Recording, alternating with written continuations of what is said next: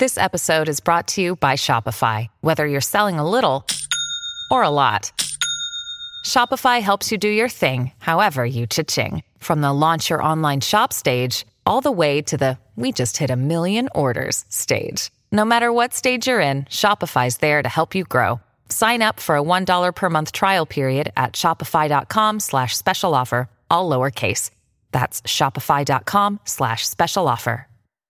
With threats to our nation waiting around every corner, adaptability is more important than ever. When conditions change without notice, quick strategic thinking is crucial. And with obstacles consistently impending, determination is essential in overcoming them. It's this willingness, decisiveness, and resilience that sets Marines apart. With our fighting spirit, we don't just fight battles, we win them. Marines are the constant our nation counts on to fight the unknown. And through adaptable problem solving, we do just that. Learn more at marines.com.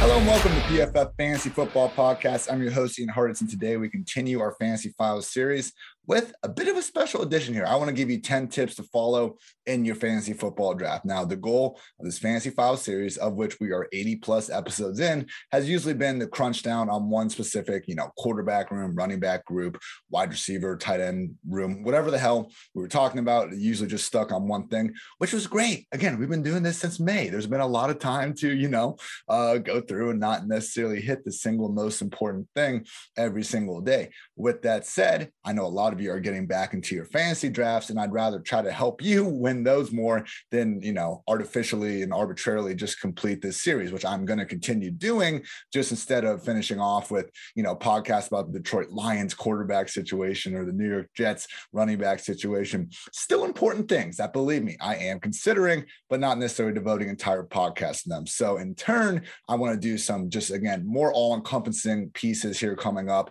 that will really just do the goal here, and that's try to win you money in your fantasy football draft. So today, going to roll through my 10 tips that I believe anybody should be following in their fantasy football draft, pretty much regardless of format. I'll get to that more in the in, more in the future, not including dynasty, just redraft. So chill out, but best ball too. So with that said, tip number one: don't get cute early, everybody. And I think most of you are pretty good about this. We don't normally see, you know, a wide receiver 30. You don't see Chase Claypool going in round three, even if you might be ranking him there for a reason. Average draft position, just like in the NFL draft, is sharper in the beginning parts compared to the later. And that's what we see in Fantasyland.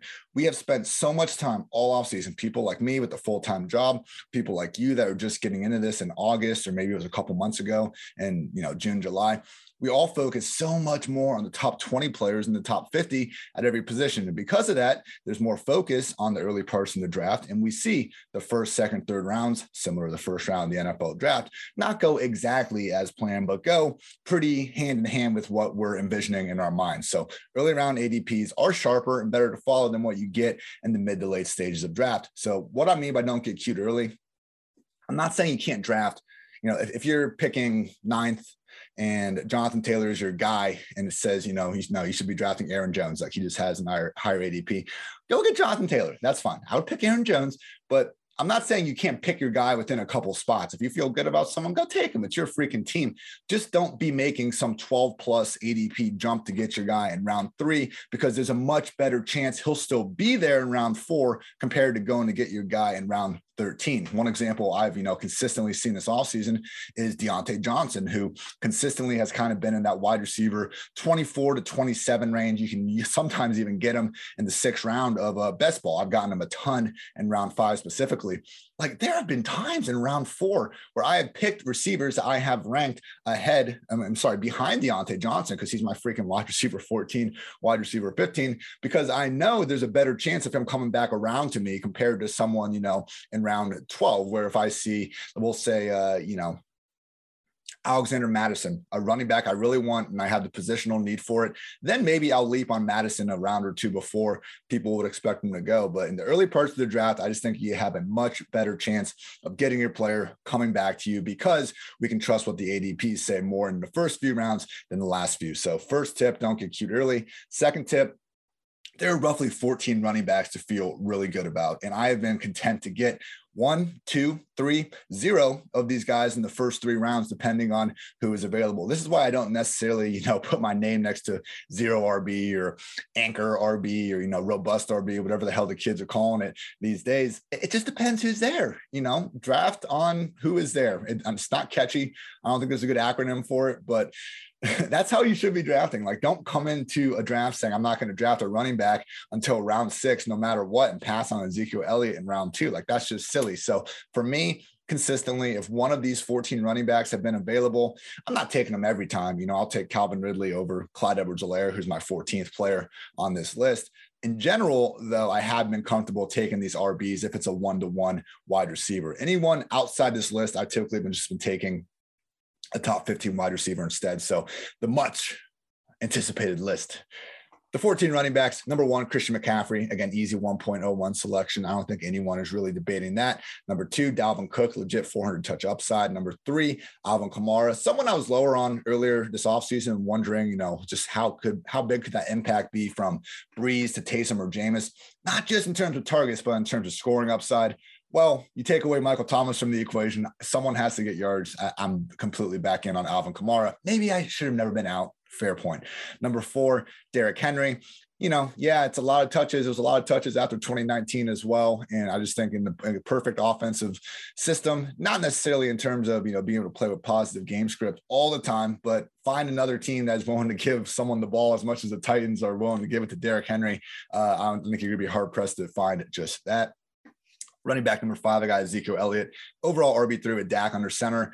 As bad as things were last year, he finished as the overall RB9, PPR, RB14, and PPR points per game. So it just wasn't that bad. And volume remains king in fantasy land. Number six, I have Saquon Barkley. We'll talk about this a little bit more in a bit. But basically, second he's on the field, he's going to be a top three back. It seems like we got some confirmation that week three is looking like worst case. People, I still think week one looks fine. I mean, if there was one piece of report that was saying, hey, Saquon's recovery is not going well, it's going to be delayed, that would be one thing. Every single thing we keep hearing about Saquon is that the Giants have his long term future in mind, as they should. That's great if he gets, you know, if Jason Garrett really has a Saquon, healthy Saquon Barkley out there in week one and only gives him 10 touches, you know, I'll come here and say I'm wrong. Just don't see that being the case. I moved Saquon down. He was my overall RB3. I bumped him to six. I'm not ignoring all this. And I think uh, taking, you know, Davante, Tyreek, Kelce ahead of Saquon, it makes a lot of sense just saying he's still anyone's idea of a top six, seven fantasy running back. Let's not get ridiculous.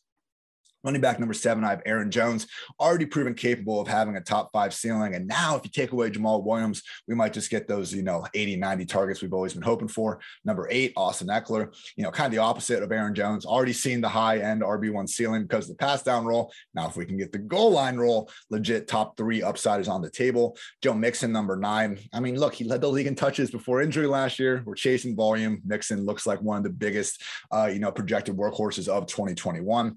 Pick number 10. 10, I have Najee Harris. Like Mixon, I'm not as concerned about a bad offensive line, bad offensive situation when we have a running back looking at getting 300 plus touches. Don't forget, you know, Le'Veon Bell and James Conner for the better part of their quote unquote era were two of fantasy's most fantasy friendly backs. Number 11, I have Antonio Gibson you know, this is a tough one. I, I, could honestly like warrant putting Gibson as high as like seventh on this list if he can get those targets away from JD McKissic. If not, we're looking at someone that my uh, buddy Joy McFarland, who is now a full time PFF employee, I love it, pointed out like Antonio Gibson's role is a little bit closer to Nick Chubb and Jonathan Taylor than a lot of people are giving it credit to. We know he can catch the ball. Will he get the chance to? I hope so. He's a top 11 back for a reason. I'm happy to take him in any round two you see him in. It's just a concern and why it's the only reason why he's not higher. Number 12 and 13, Nick Chubb and Jonathan Taylor. It sucks Quenton Nelson and Carson Wentz left for Jonathan Taylor people, but I talked about this at the end of our uh, I think it was NFC West podcast with Andrew Erickson. Like we've had Taylor around here. Like, yeah, people that had him as RB6 should definitely be dropping him the ranks. He never should have been that high in the first place. It's always been more of a workload issue with Taylor. You know, I've been telling you guys all offseason when you have a bad offensive line, it doesn't necessarily matter in fantasy land if you're catching passes. Now, I know that could be a problem with Taylor and losing Wentz isn't ideal. That's why he's my RB13. I just think that, you know, we're still looking at someone on pace for, you know, 250 plus touches. Anyone's idea of a fantastic real life back. I think Nick Chubb and Jonathan Taylor, while they're not top 10 fantasy running backs, are definitely top 10 real life ones uh, with the ball in their hands at, at least. And again, guys you want on your fantasy team, even if they're not locked in top 10 picks. And finally, number 14, Clyde Edwards Helaire overpriced in 2020. Don't let yesterday's you know mistake influence tomorrow's fantasy draft. And you look, you look at this Andy Reid offense over time. Clyde still has a chance to be the 2020s version of Brian Westbrook, which was, you know, fantastic. And I'm not saying he's that. Andy Reid said that last year. So don't shoot the messenger. Quickly again, CMC, Dalvin, Kamara, Derrick Henry, Zeke, Saquon, Aaron Jones, Ekeler, Mixon, Najee, Gibson, Chubb, Taylor, and Clyde Edwards Helaire are my 14 running backs. I am basically drawing a line after that. With all due respect to Dave Montgomery, D'Andre Swift, Darrell Henderson, a lot of these guys are gonna, you know, come through and make some noise. And if they're there in round five or six, I'm not saying I won't draft them, but just in the first three rounds, these are the running backs I'm really focusing on. Tip number three if it's close, take the player with the better best case scenario. And this really ties into uh, a, concept I brought up now on a few podcasts flex with benefits. Again, thank you to fantasy footballer legend Mike Wright for coming up with it on Twitter. But basically, I wanted to figure out like, what do we call these running backs who are backups, but have enough of a weekly role to provide flex value and they possess league winning upside if an injury happens to their team starter. So guys like AJ Dillon, James Robinson, Kenyon Drake, Jamaal Williams, Latavius Murray, Gus Edwards, James Conner. I mean, all these guys have huge upside in the best case scenario, and you can probably start them more weeks than not otherwise. Thus, the term flex with benefits was born. These running backs make the, the majority of my RB3 range. And I also think it's a principle that can be applied to the quarterback position. If you're entering a ranking competition, you should probably have Sam Darnold ahead of Justin Fields. Better chance to start 17 games. Who do we want on our fantasy team when it's week seven and both guys are starting? Justin Fields. That's why we draft Justin Fields. Better, best case scenario, go get those guys. Number four, draft players priced closer to their floors than ceilings when possible. I found more well i've written down seven examples around the league of public of the public appropriately noticing problems in a situation but inappropriately valuing the corresponding relative fantasy stock. And all i mean is that it's situations that you'll see where it's like okay i know there's an issue here but the adp is so far below what we should expect it to be. Again we don't hate players. We hate adp and these adps i personally hate. First off, Miami Dolphins wide receivers Jaylen Waddle and Will Fuller. They're priced as wide receiver fours people. Do you think Tua is not going to enable any top 36 wide receivers? Like both these players are explosive as hell. They're by all accounts great wide receivers in their own rights, and you can get them in the wide receiver 40 range. I'm drafting both Waddle and Fuller in that spot every single time. Uh, second instance, the 49ers, like, yeah, we see multi-back committees, but over the past few years, whether it's Mostert, Breida, I mean, Hyde turned in an RB8 finish in the first year Shanny was there. But even these committee systems they've had in recent history, the running backs have been finishing in the high 20s or low 30s. Like the public has finally gotten off the Shanahan running back scent because we've been burned on it for a couple years. Never mind that Devonta Freeman and Carlos Hyde and Alfred Morris. He's had some incredible running backs. I'm now I'm not sure if that's gonna be Mostert or Trey Sermon, maybe a combination of both. Either way, these guys are being priced in the RB3 range where We've seen worst case Shanahan's running backs finish in recent years. Anyway, uh, Buffalo Bills running back Zach Moss, my opinion, the prime late round running back to grab. Uh, we got from Bills camp saying that you know he is looking like their best running back there. It makes now, you know, the Bills now have 258 million reasons to feed Zach Moss a ball a little bit more at the goal line. You can't take the full YOLO out of Josh Allen. I understand that. But people he does have the third most design rush attempts inside the 10 yard line since he entered the NFL three years ago. So, Zach Moss, hey, if he was going in the RB2 range like Devin Singletary was last year, no, I wouldn't want him. But when you can get him with a non top 30 running back pick, yeah, give me all the Zach Moss. Uh, Arizona Cardinals running back Chase Edmonds, you know, him and James Conner, it's kind of left some you know, we want some more information on it and we'll see what the preseason tells us. But people, Edmonds, last time I checked, was going as the RB 26. Like he was the RB 25 last year with Kenyon Drake, who is now gone. And Kenyon Drake was on this transition tag, making, you know, seven to nine million on that season. James Conner's making a little over a mil. So I know his ex running backs coach is there with the Cardinals. I know Conner has better, you know, goal line potential, but I just think we've really gone too far in that direction. And I'll talk about injuries here in a little bit. James Conner is someone where there's enough of a scare with injury history that I think if it's a toss up, which this seems to be, he should not be getting the benefit of the doubt. That has not been the case in the public. And because of that, I think Chase Edmonds is shaping up as, you know, a really prime candidate in that sixth round range uh, for your second running back. Uh, Houston Texans wide receiver Brandin Cooks. Uh, I've done a study on just the low ADP uh, receivers with the potential for triple digit targets. Cooks headlines that list. I know we don't have Deshaun Watson, but when there's nobody else to throw the ball to, you can still win with volume. That should be Brandin Cooks in 2021. New York Jets running back Tevin Coleman. Like I, agree, Michael Carter should be the top ranked guy in New York, but people were like assuming that one, he will be, which doesn't seem, you know, like a case closed proposition. And two, that the Jets are going to like somehow feature Carter as like this legit true RB1. Look at every backfield in the NFL. There's sometimes one back, like in Carolina. Sometimes there's four backs. Like we have no idea if Michael Carter's RB1 usage is going to be like McCaffrey or if it's going to be like Ronald Jones in 20, you know, 19 splitting with two other backs completely equal. So Tevin Coleman, when I popped and just did a uh, you know study like, hey, where would running backs be ranked if we only did it on projected volume? He popped as the single largest discrepancy in terms of just where the volume projects him to rank and where we actually rank him in fantasy land. Don't be afraid to use a late round pick on Tevin Coleman. He's free and he could get a lot of touches. As bad as he was over the past two years, you got to realize he suffered horrendous lower body injuries 18 snaps into last season, 36 snaps the season before. I might have switched those. Either way, the guy just hasn't been healthy, appears to be so now. Finally, point number seven, I'm honestly personally offended Tyler Boyd is so damn cheap in Fantasyland. I was watching, uh, I'm recording this on Sunday morning. I was watching some uh, UFC fights last night, fun pay per view, and I had, uh, you know, my rolling underdog drafts going on on my on my phone. I think I was in three straight fifth rounds, and I just drafted Tyler Boyd three straight times in under a minute, and it felt so good. I felt alive, people, and you should too, because Boyd is going as a wide receiver four at this point, more like a borderline wide receiver three. Like, okay, I have Chase and Higgins ranked ahead of him. I have all three of them as low end wide receiver twos. Like, don't stray away from this offense because of one bad August practice report, people. We've always been in play on volume. That's why Boyd, with Burrow under center last year, was the overall wide receiver 11. If anything, bringing Chase in is more of a threat to Higgins' targets because they're both on the outside. Keep drafting Tyler Boyd. Again, just a huge discrepancy in terms of where he should be going compared to his teammates. And again, that overall point, draft players priced closer to their floors and then ceilings when possible. Fancy tip number five injury prone and already injured are two completely different things, people.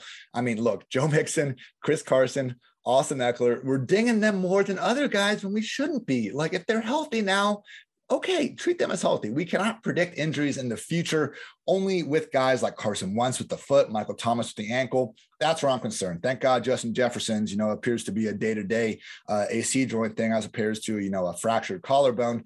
And yeah, that's, you know, pretty simple. Injury prone usually doesn't exist. And I will try to get Dr. Edwin Porras on this podcast before the season starts to help explain this to you. But again, very rare cases. Someone like James Conner, maybe where we have to actually look at, you know, him recovering from cancer and how sometimes, again, per doctors, I'm not trying to pretend like I'm an expert here, that can weaken the rest of your, you know, bones and stuff like that. So there are situations where injury prone might apply, but for someone like Joe Mixon, people. He, ne- he never missed more than four games in the season before last year. He didn't miss uh, what more than two games, I think, before his rookie year. So don't penalize Joe Mixon or Chris Carson or Austin Ekeler any more than these other guys. No one's complaining about Christian McCaffrey missing 13 games last year. As much as a concern as Saquon Barkley is, he's still going well ahead of Mixon, Carson, Ekeler. Again, if the best thing you can say, I mean, I'm sorry, if the worst thing you can say about a player and like your reason for not drafting him is, oh, he'll get hurt hey, maybe you should reassess uh, how things are going. Again, though, already injured, those are situations we want to avoid. Michael Thomas, I won't be drafting unless, you know, maybe he's there as a, last three round dart. I don't think he'll be there most more times than not. And with the Saquon Barkley thing, you know, we talked about that a little bit earlier. But again, until I hear actual reports that Saquon is not back is not getting back to 100% on schedule, which again, he appears to be just fine. They're just being cautious with him. That's when I'll really sound the alarm. For now, it just seems like they're being extra cautious. Great, but the recovery is going fine, even better.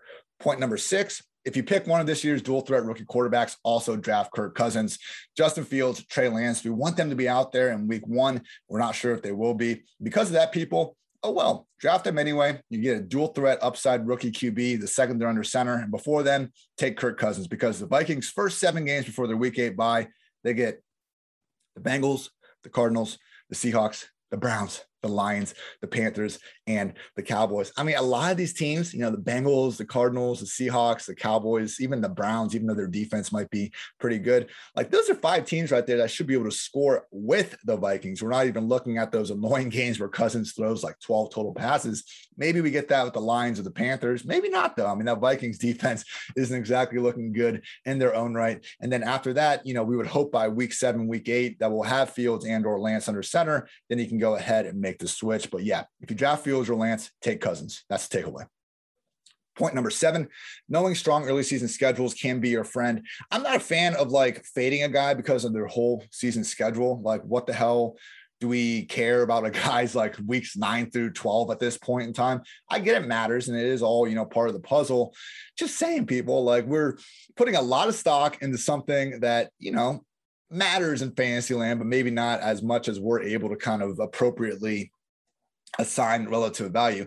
Matchups like, you know, wide receiver cornerback matchups, I understand they matter, but our ability to necessarily pinpoint their relation to fantasy is where I have some questions. And now doing that before we've even seen the defenses play, these newfound defenses play this year is a bit ridiculous to me. But hey, as I just said, you know, with uh, Kirk Cousins, I do think there are spots where we can learn and uh, just see, hey, early in the season, first five games, you know, what are we really seeing here from from them? So you can find this article on uh, pff.com. Against titled 10 tips to follow in your fantasy football draft. I have quarterback, running back, wide receiver, tight end, uh, the top five easiest strengths and schedules and the bottom five for the first uh, five weeks of the season. So make sure you check that out. Small preview, number one easiest schedule for quarterbacks, Buffalo Bills, uh, running backs, Houston Texans, wide receivers, Carolina Panthers, tight ends, Houston Texans. So Jordan Akins in a bind, tight end premium, maybe you can imagine. Terrace Marshall getting a lot of hype from Panthers camp, might be someone we can at least look to in the DFS land earlier than later. And the Texans, the more we hear about Tyrod Taylor potentially being under center, people, I mean, they are playing the Jaguars week one. I understand Ty, the artist formerly known as Ty God didn't look great last year. If you are going to take a chance on this atrocious Houston Texans offense, it might be in the first few weeks of the year. And this is not an endorsement of the Houston Texans offense. I'm just saying if you're going to follow strength of schedule, I prefer to do it in small spurts, particularly beginning of the year as opposed to the end or middle when, again, our entire ideology is going to change on a lot of these units. Point number eight, take an extra five minutes and review your scoring formats before the draft. You know, if you're in a league with friends and you've been there for the last 20 years, you probably know what's what, but tight end premium, super flex, I mean, auction, these things can just throw you off so quickly point per reception uh, settings with it. I mean do you need to draft a kicker? Just different things like that where hey you need to know it. like don't hate the player hate the game. And you know you shouldn't be complaining if you finish last in your fantasy draft because you didn't take five minutes to review the rules and see who you should be drafting. So obviously that can change things in a hurry Point number nine, get a big three tight end or wait till the double digit rounds.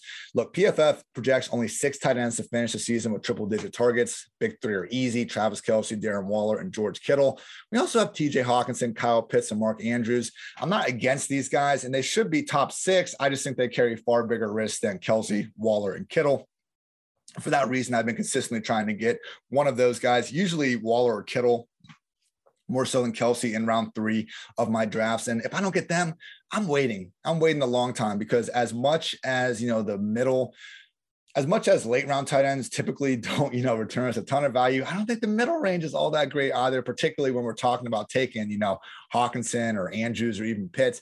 When it's between them or like a legit top 20 wide receiver or running back, that's where I'm just taking the other guy because we see Adam Trautman, who we've been, you know, again, pushing on you guys for months at this point, now getting actual talk about him joining Kamara as the top two pass game options without Michael Thomas, Anthony Firkser, who is pretty much the Titans starting slot receiver, Gerald Everett, who might just be Russell Wilson's most talented, you know, just overall tight end one that we've seen in quite some time. So yeah, they're less sure than Kelce Waller Kittle, no doubt. That's why they're going 10 rounds later. And I don't think the discrepancy in their upside is as big compared to the middle round guys. That's why I'm basically, you know, a first or last guy in the tight end uh, realm of things. And my final tip for you to follow in your fantasy draft Don't draft a kicker or defense unless it's required. If you have to, for the love of God, please wait until the last two rounds. I think the maddest I got on a podcast last year, and I, you know, I get a lot of DMs asking to go on random podcasts. I'm happy to. If you don't want to talk football, I'm always happy to talk football. I can't guarantee I can do it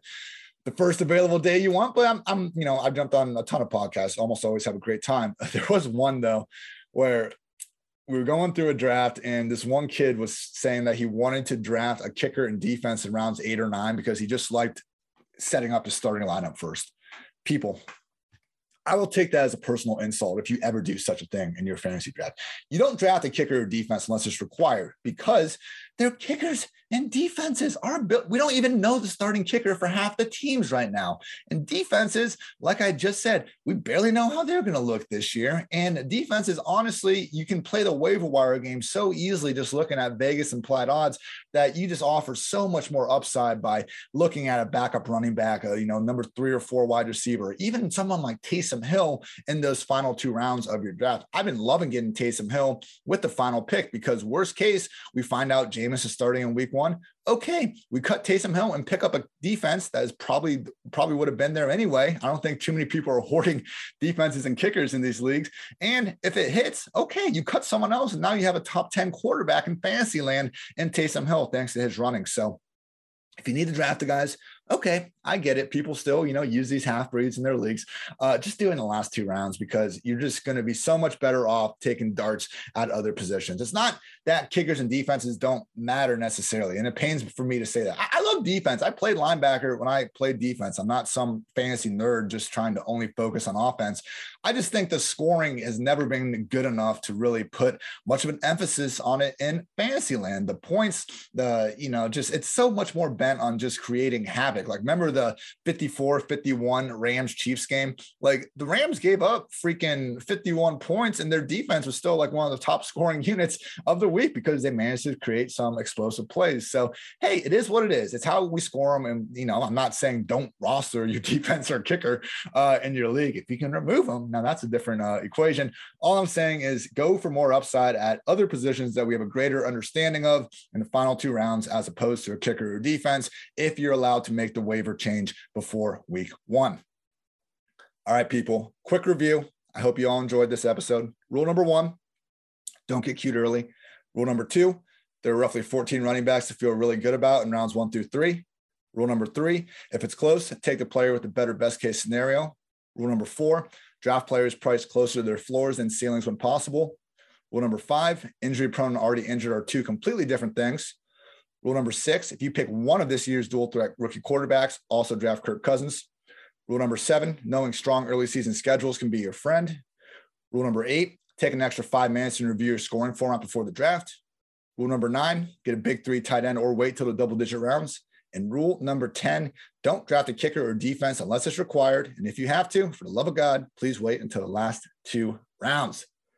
Great stuff, everybody. Thank you, as always, for tuning in to PFF Fantasy Football Podcast. And again, one more time, fantasy football season is here. We are now offering 25% off any PFF subscription to all first time subscribers with promo code FLASH25. This is only until August 9th. So if you're hearing this on August 9th and you, and you enjoyed the podcast, maybe you just enjoy PFF Fantasy Football Podcast in general, this would be the offer for you to cash in on, show some support, and just help yourself. I'm not, you know, I yes, I prefer when people buy stuff from PFF. It's my employer. That's our ultimate goal as a company. But it's only seven dollars and fifty cents, people.